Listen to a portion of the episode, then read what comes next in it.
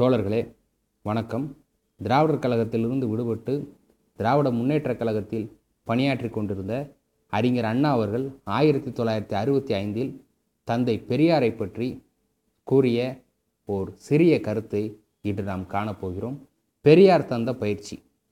பெரியார் நம்மை திட்டுவதை பற்றியோ எழுதுவதை பற்றியோ நாம் சிறிதும் வருத்தம் கொள்ளக்கூடாது. காட்டில் யானை தன் குட்டிகளுக்கு இடையூறுகளில் இருந்து தங்களை காப்பாற்றிக் கொள்வதற்கு பயிற்சி அளிக்கும். எப்படிப்பட்ட பயிற்சி தெரியுமா?